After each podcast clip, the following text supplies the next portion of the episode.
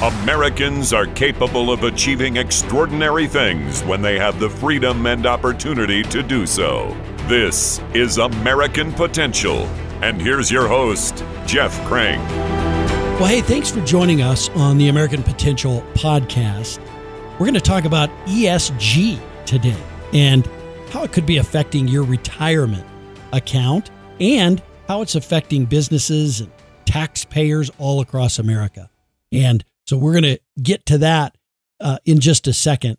But I do want to thank you for taking the time to join us on the podcast. We're in our, I think, about 11 weeks we've been going now on the podcast, and the growth has been great. It's been amazing to watch as uh, as the number of episodes, downloads, and views on YouTube and other things have have really uh, exploded. And so we're excited uh, to do that and continue to bring you these stories. Uh, but for now, we'll talk about ESGs.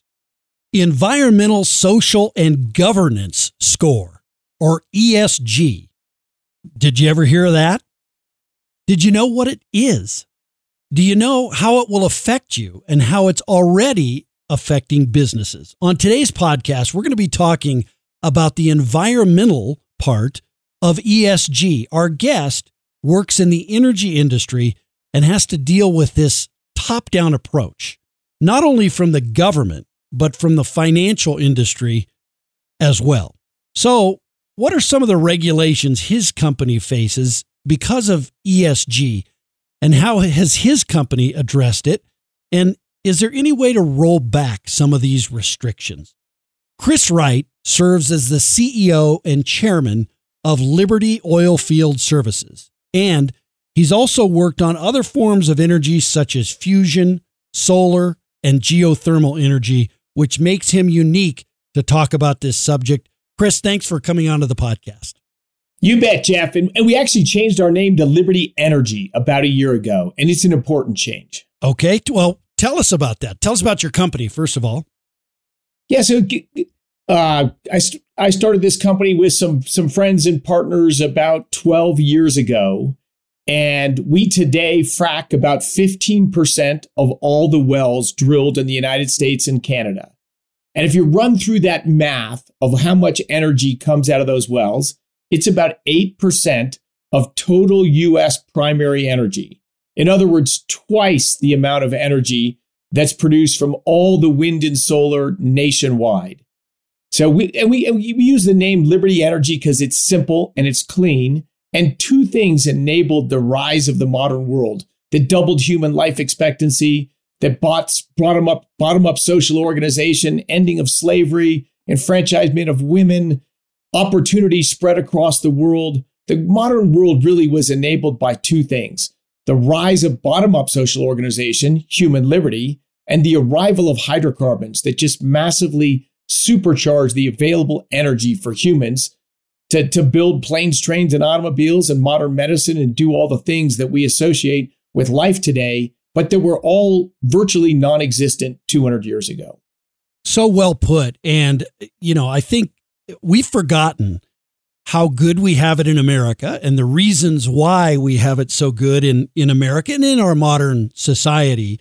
A lot of that comes from the production of energy and the standard of living that we all are accustomed to. And that isn't the case around the world, is it?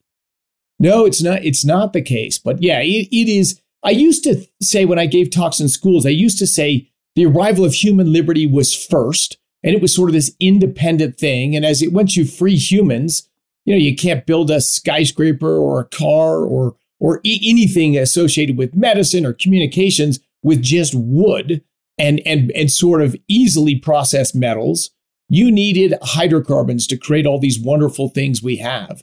But as the closer I look into that, the causation I think runs both ways and maybe even more predominantly from a better energized society enabled a different social organization, a freer society. I write a little bit about this in our Bettering Human Lives report that came out last summer. And if you look at the Dutch Golden Age in the early 1600s, and then really the great rise of sort of modern political freedom in the United Kingdom, they both followed the huge rise in transitions of the energy systems, not the other way around. you are an expert on this stuff. You've you've spoken before the House of Lords um, on energy policy, uh, state attorneys general, the federal and state judges. You've debated the merits of the shale revolution on television, and you you you talk a lot about this. So we're we're thrilled to have you on because because you're quite an expert on on energy. And in fact, I as you were talking earlier, I want to have you come back and talk at, at some point on another episode if we can get you about about energy and and why you know what it is that's restricting well what's what's causing the price of gas to increase and which what government barriers are being put up in front of oil and gas producers in the United States to be uh, you know totally self-reliant on that so so I want to talk about that on another podcast but but you'd be just a great guest for that that's um, a critical dialogue, and let's do that, Jeff. We'll do yeah. that separately, but yeah, it's a uh, critical for what's going on in the world today. Okay, now ESG. I think people, you know, the American people hear that and and they hear oh, ESG. What is that? What does it stand for? What does it mean? Explain what ESG is. So it's like a lot of these things. It's innocuous and it sounds great. We want corporations to be concerned about the environment, about the societies and social structures that that, surround them. That's the S and that they should be governed aligned with the ownership of the company. They should be governed in a fair and reasonable way that respects the ownership of the company. Companies shouldn't be governed to protect management. They should be governed in the in the in the realm that's best for the owners of the business. And of course, all three of these ideas are totally reasonable um, and are great things. And of course, governance is a critical issue. There have been flaws more recently in how a lot of companies have been run a little bit too aligned with the management of the company, not as not as closely aligned with the ownership as they should be. So there's like a reasonable critique there, but almost all the noise and all the talk in our industry about ESG, it's mostly around the E, the environment. And unfortunately, it isn't really a broad-based environment thing. It's really been uh, it's really been a myopic focus on climate change. And and uh, so, in any case, yeah, so ESG as it stands today is big investment companies send out forms and have you report various things so they can evaluate how good your company is in the E, the S, and the G.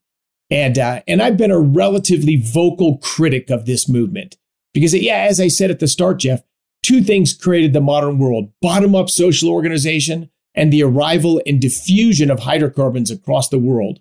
And the ESG movement, as it impacts my industry, the energy industry, has mostly been opposing both of those forces that created the modern world. They want a top down view. We're going to tell you how we define your company as virtuous or not. Here's these categories, generally skin deep categories about employees that we want you to tally up the numbers and based on the percentages, it's going to imply a, a degree of virtue of you. And then their E focus has been almost entirely about greenhouse gas emissions. What are your scope one emissions? What are your scope two? I'll have to explain what those are and your scope three emissions. But it's been this just myopic focus on greenhouse gas emissions.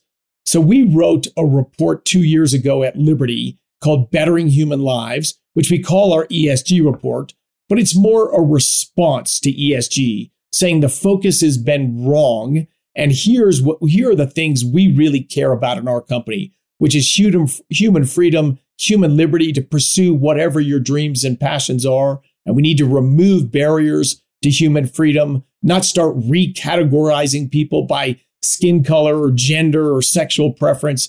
That's not that's not human freedom. Um, and that we write in this report about how critical hydrocarbons have been to creating the modern world, and that the challenge with hydrocarbons today isn't that we have too many of them. We need to get away with get away from them quickly. It's that one third of humanity, two and a half billion people, are cooking their daily meals, burning wood, dung, and agricultural waste inside their homes and huts. And this kills three to four million people every year. That's the biggest issue with with with energy today. It's not it's it, it's not what the ESG movement is is all riled up about. It's lack of energy access. That's that there I'm talking about the very poor in the world, but even in our own country, so many people, the cost and availability of energy, it constrains the opportunities they have in life. We want to reduce those constraints. and make people have broader and broader opportunities to pursue whatever their dreams are and have higher quality of lives. Sorry for the long rambling, Jeff. No. But that, that's what ESG is, and that's that's the stance we've taken against its current incarnation. Yeah, and this is really about empowering people and and letting them live better lives around the world. And and that, and you you clearly talk about that and think about that. Let let me before we have the critics go after you on this. Let me let me let you set the record straight because there will be some say, "Oh, look, this is this guy's a fracker. He's he he's there to to make money off of energy and so he's just saying these things." How do you answer that? Well, I, again, I answer it in the form of, of a 100 page report. It's all extensively referenced. Um, I've been speaking on energy and climate change for 20 plus years. So, yeah, the critiquing the credentials or, you know, is really the wrong way to look at it. Please, right. if, you, if you disagree with me, and of course, a lot of people do, engage with my ideas. Right. Tell me what it is that I say that's incorrect. And in fact, usually the critique is, well, he's in the oil and gas business. Of course, they probably deny climate change that's a that's such a biased reference. Well, I, do, I I have not seen any other corporate or ESG report with a 16 page long section on climate change. I overview what climate change is, the basic chemistry and physics of it, the historical data of the rising uh, CO2 concentration in our atmosphere, the temperature record, the extreme weather record. There's a section on the climate economics. What are the trade offs of lowering greenhouse gas emissions versus making energy more expensive or less available. My, my whole thing is let's be rational and thoughtful about our, our responses to climate change. If you're going to spend $100 and you're going to get $2 of benefit, that's a $98 impoverishment program. Nobody would be in favor of that. But so much of what's done today in the name of climate change is just that. It's large expenditures of money today that make life harder for the average American and citizens of the world. And for, for the own economic models, they bring very little benefit to future generations. We will ultimately bring down greenhouse gas emissions through technology, better technology to produce energy. And of course, the world has been decarbonizing for 150 years.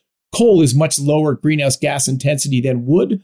Oil is lower than coal. Natural gas is lower than oil. Nuclear is really the next big step in that path of very low greenhouse gas intensity, high energy density, reliable, dispatchable energy. There's some next generation nuclear that Liber- uh, next generation geothermal that Liberty is also working on. That's low CO2 footprint and dispatchable, reliable energy. So we're all about driving the future of the energy system. But today, that the investment is almost all into wind and solar and sort of battery technology and supporting storages. I worked on solar energy 30 years ago. I'm all in for any energy technology that'll provide affordable, reliable energy to make lives better.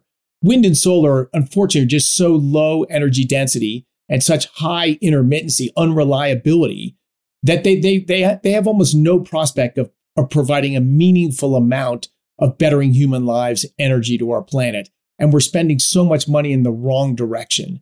And then if we were just investing in new energies, that would be one thing. But that hasn't driven an energy transition. It hasn't brought the satisfaction that those that want to redesign society from top down are desiring. So now that's shifted the last five or eight years into not just promoting new energy, but active obstruction of energy that powers the world today.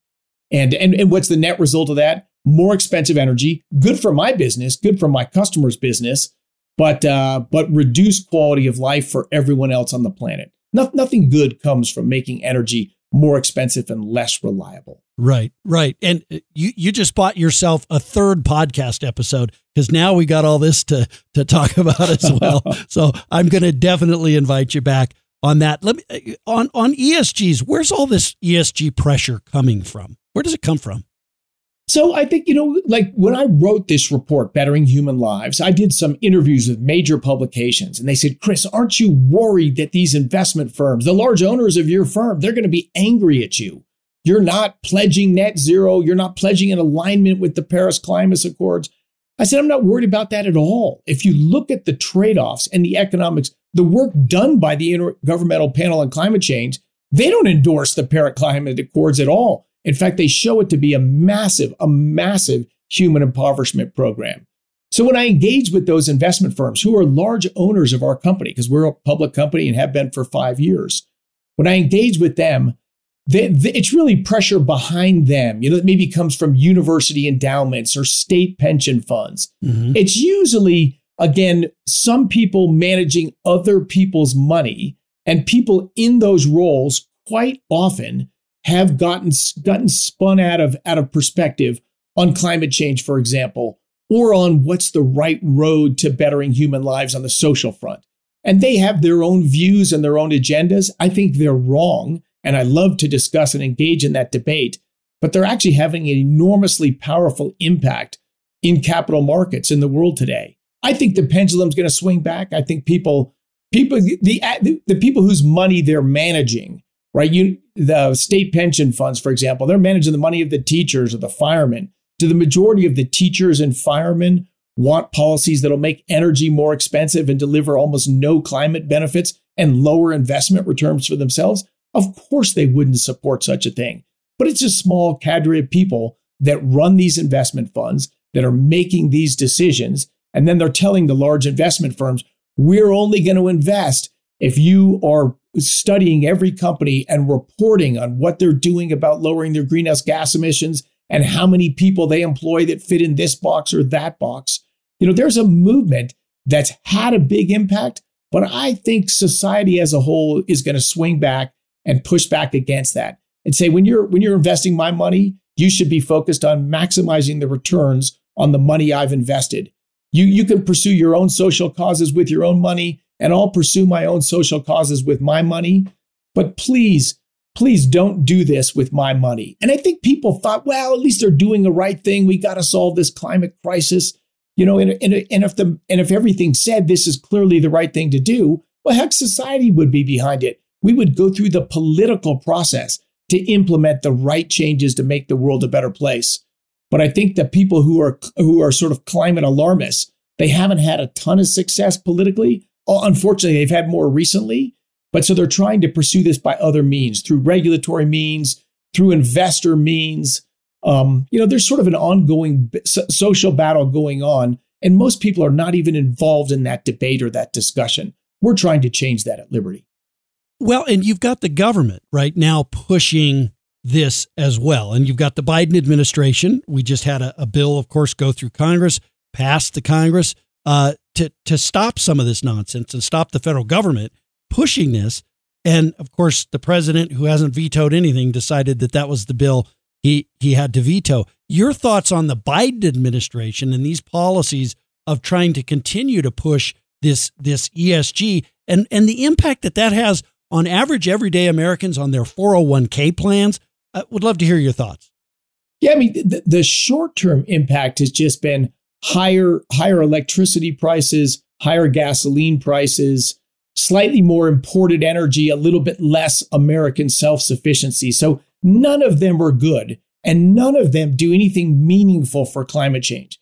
So think when Biden came into office, his first thing was we're going to stop issuing permits on federal land and we're going to stop the construction of the Keystone XL pipeline that the Canadians had already invested billions of dollars to build a pipeline from Canadian oil fields in eastern Alberta to feed the refineries on the US Gulf Coast that produce gasoline and diesel and asphalt for roads and plastics and all the things that we need for our lives to go around.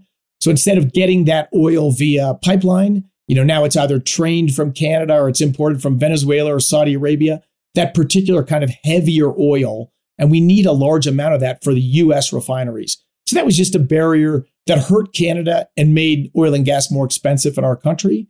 And then that not issuing permits on federal lands, the same thing. Look, the cleanest oil and gas production in the world is in the United States. And what did we do? If we make it harder to produce it here, it doesn't change the demand for oil and gas at all. All it does is, well, a little bit less is produced here. And so we import a little bit more from Nigeria or Libya, or it used to be Russia. We're not doing that anymore, but we were until right before this war. So there's no climate upside in producing less oil in the cleanest place and more oil in lower environmental practices. There's no economic benefits or there's no climate benefits from making oil and gas more expensive. you're just really constraining human lives. Sadly, doing something, even if it's irrational in the name of climate change, is appealing to some segment of voters. Um, I would say not the majority of voters, but the but the progressive or the you know climate alarmist left are so influential in the Democratic Party that a lot of political activities are done to appease that group. Chris, I uh, I think that most Americans though don't maybe don't understand the impact that this has over time, right? And so they're maybe not fully engaged in watching what's happening here.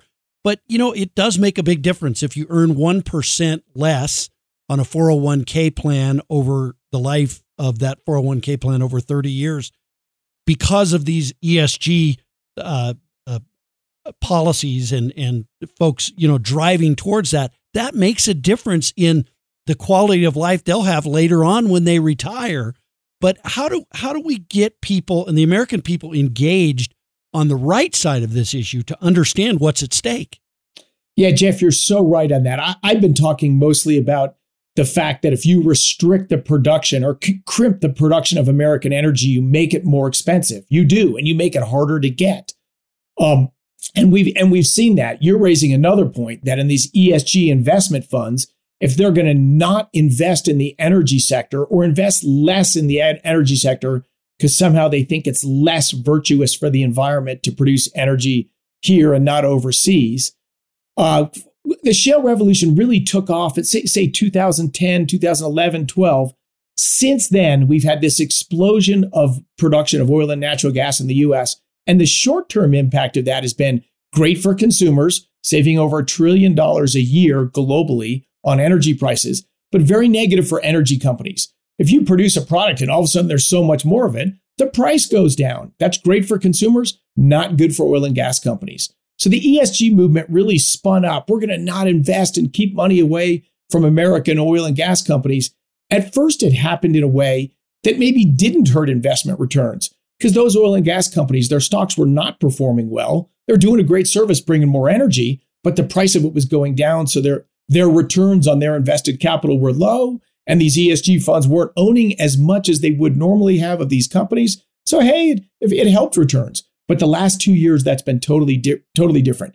That's the strongest economically returning sector in the in, in markets has been the energy sector. And what are all the ESG funds underinvested in? The energy sector. So now they've trailed the returns of just a blind index fund. You, get, you have to pay a premium to get this ESG management and lower investment returns. That I think is, as you said, if you're getting one or 2% lower return on the investment portfolio that's in your 401k or in your state pension fund, um, you're going to have less money in retirement. You're going to have to work a little bit later. So I think that's gotten more of a public backlash against this ESG thing. Hey, you may have those views, but if you're hurting my retirement, I don't want you to do that. Um, and my whole thing as well is it's not doing good things for the environment. It's not like well, your investment returns are lower, but at least we're making a world a better place. As I argue in bettering human lives, your investment returns are probably going to be lower. In fact, by definition, they're going to be lower because you're you're shrinking your range of possible investment choices. But you're also making the world a worse place, not a better place. You're making energy more expensive. You're slowing people's rise out of poverty. Um, may, maybe you could do something that was that was remotely lowering greenhouse gas emissions but is the value of that greater than the cost of what you're doing? And today, the math shows compellingly not. The costs are much greater than the benefits. That's just simply not a, not a good pro human policy. But maybe in the bigger picture, I'm just trying to lay these data, these facts, these numbers out in a readily accessible format. If, if you Google bettering human lives, Liberty Energy, you will see this report. It has made quite a splash. And a lot of investment firms have said, Thank you for writing that. Thank you for clarifying these issues. We have investors very hyped up on this stuff.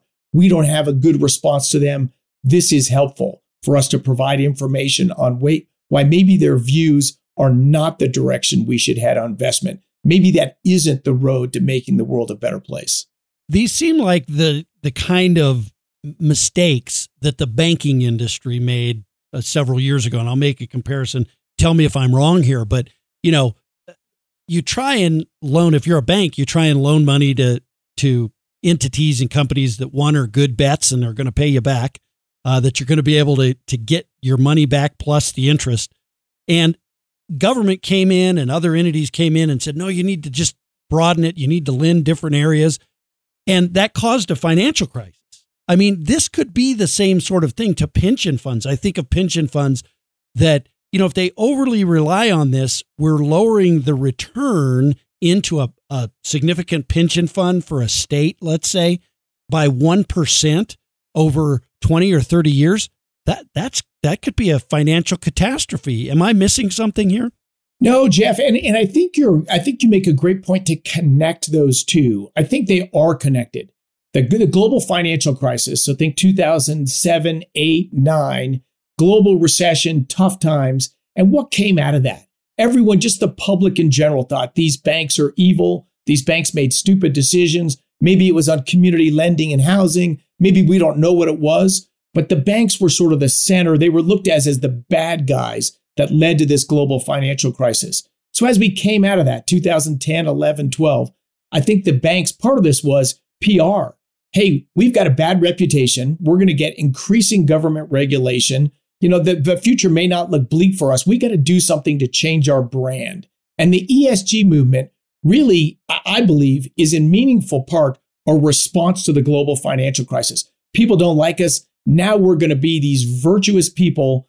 We're, we're, not going to be the bad businesses. We're going to be the good businesses that make all those other bad businesses behave. We're going to create an environmental scorecard, a social scorecard, a governance thing, and we're going to be viewed as the good guys. We're, we're part of what people want to see the society change. I think it led the banks into this sort of quasi political role.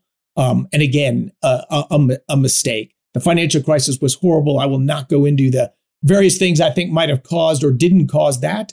But I think the reaction of the banks by jumping on this ESG bandwagon, the, the idea is a few decades old, but they really jumped on this bandwagon, bandwagon a few years after the global financial crisis. And I think the impacts of that, again, are quite negative. Do, do other comments, Jeff. One is when they rank all these companies by ESG, ironically, the Chinese and Russian oil and gas production companies, um, and there's large ones that are public that you could buy in the New York Stock Exchange, they all got higher, better ESG scores than Exxon and Chevron and the American oil and wow. gas producers. That's just totally nuts. Yeah. Like they, Chevron and Exxon were getting low ratings because they're producing oil and gas. Well, so are the Chinese oil and gas producers. And think about their social policies. Um, they're concerned for their employees. their concern for uh, bettering human lives. They weren't even in the same ballpark uh, as, as, Exxon right. and Chevron, but yet they were rated higher. Like that, that's just ridiculous. But of course, really, this was a political U.S. climate change movement, and, and nobody got virtue climate change points for protesting Chinese oil company production in China, but they got points for protesting U.S. companies producing in the U.S., which again just puts the the it just shows the hypocrisy. This isn't really about climate change. This is about a desire for top-down control um, and for the, the, the anointed people to decide what's virtuous and to impose that on the rest of us. Yeah, it, it, it that is incredible. I, I had no idea. Um, there's a lot of CEOs out there, but not very many pushing back on this. I mean, you're kind of unique in this. I don't know. I'm sure you have a few other examples maybe of other CEOs of companies that are pushing back on this G uh, this ESG effort.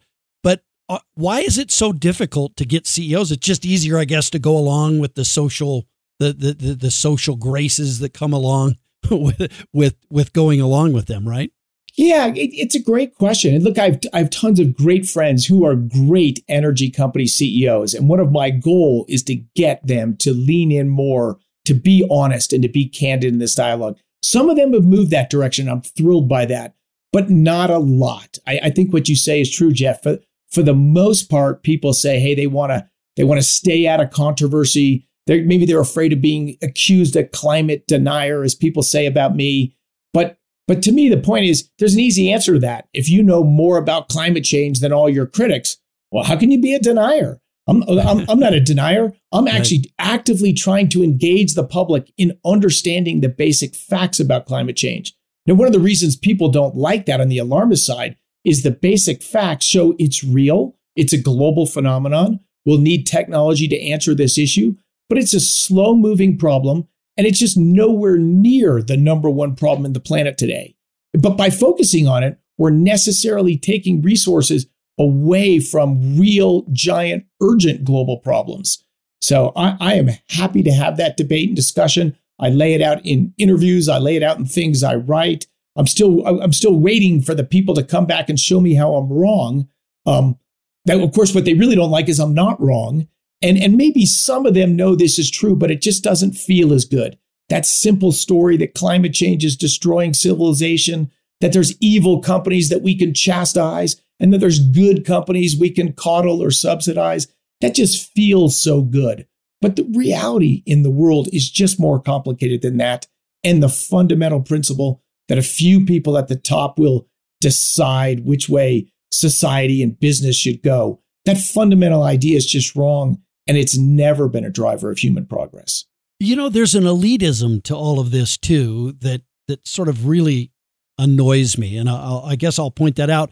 If if uh, you know, if you're an average everyday Joe and you're working and you put money away in your 401k, th- this this 1% or half a percent or whatever, 2% of lowering uh, your return over the years has a gigantic impact. Now, it may not have an impact if you're worth hundreds of millions of dollars, but to the average citizen, it, it really does make a difference. What can the average citizen do to kind of combat this and make sure, number one, that their 401k plan or that, the, that their investments aren't being hurt by this policy? But what can they do to engage and and and make a difference on this issue of ESG? Yeah, I think speak up. And number one, they have savings accounts. They they, they have investment accounts. They may have 401ks. Ask what are the principles under which that money is being invested. If I'm in a fund, what's driving that fund? Is that fund trying to maximize the return so I can have the best possible retirement? Is that their only objective? That's good. That should be their only right. objective. But for about a third of the money out there, that's not the only objective. In fact, the objective is to, to, to pursue social causes, almost political causes through funds. Don't, don't let people do that with your money. You can do that with your money. You can pursue any set of values or political change. That's, that's, that's the key thing about a, a free uh, democratic society in America. You should do that with your money, but you shouldn't have other people use your money to pursue their political ends. And I think that's just asking questions of wherever your money's invested, what, what what's driving that investment thing? And, pro, and you know that, that that's a big government thing right now. Should the government insist that investment funds use this ESG score? But Biden just vetoed a thing. You know, there was a bill passed to say we can't do this. Democrats and Republicans voted for that, and then Biden vetoed that because he thinks a small number of people should be able to decide uh, virtue and values and stuff with other people's money. Most people don't agree with that principle. They just don't know it's happening. But it is happening, and it's been happening in growing amounts. But just in the last decade, this this has exploded on our country, and I, I think there there is, but needs to be a continued pushback and to end this using of other people's money to pursue you know your your political objectives. I don't want to use other people's money to pursue my political objectives. Not I'm not going to do that. Yeah. Well, and and this is another government imposed barrier. That's what this podcast is about. We talk about the government imposing barriers on on citizens and this is one of them, right? It's the government take literally taking money away from you and your retirement as an individual uh, citizen because they believe they can they know what's best for you and th- and that's that's certainly wrong. Chris, anything I forgot? How can folks learn more uh, about you, about Liberty Energy, uh, if, if they want to know more or, or get in touch with you? Well, I mean, the best way, so we have a libertyenergy.com website. So there's all sorts of publications and access things there. On a personal level, if you Google Chris Wright, Liberty Energy on LinkedIn, I'm not much of a social media guy, but I do know it's important. So with the help of my daughter, I have a LinkedIn account. And, you know, like I've been at CNBC twice in the last week and you know, I write various pieces or interviews, stuff like this. All of that you can access on on the Chris Wright Liberty Energy LinkedIn. The older stuff's not there, but it's probably on the Liberty Energy website. But Jeff, I appreciate the dialogues you're doing. You and I believe this bottom up social organization, human freedom, human empowerment. That's how we got to this great world we have. We need to preserve that. There's always desire for top down power. It was by defeating that top down power in the American Revolution and so many other movements along the way that got us where we are. We can't get complacent and let power be concentrated at the top again. That, that's not the way to better lives. Yeah, it isn't, Chris. And I really appreciate you stepping up and, and doing this and, and dedicating your life to the betterment of, of humanity, really. Um, and and to have the courage to step out on this issue and so many others. So thanks for joining us today. Thanks so much, Jeff. My pleasure. Well, thanks to Chris Wright for joining us today. Uh, what what a smart guy! I do want to have him back on so many of those other topics, topics like you know American energy and are we making the right decisions? Is the government too into the marketplace and too much into picking winners and losers in in the energy sector? So we'll have Chris Wright come back and join us. Uh, that'll be an exciting opportunity. You know, with regard to ESGs, I just have to say this affects every single American, as as we were pointing out in that. You know, your retirement account will be impacted by this by this nonsense that's going on. And as if it reduces it just 1% or half a percent, that's real to you. And most Americans don't even understand that that's going on. So I would encourage you to make sure that you know you're not paying for that with your financial advisor, your 401k plan. I'd encourage you to take action and take a look at your 401k and your your company if they're using that. Let them know that you don't want uh, ESG to be uh, to be a part of your 401k plan. Hey, thanks for joining us this week on the podcast. We appreciate it. We'll be back in a few days with another great episode. Thank you for listening to American Potential. You may listen to more stories from Americans working every day to expand freedom and opportunity in their communities by visiting AmericanPotential.com.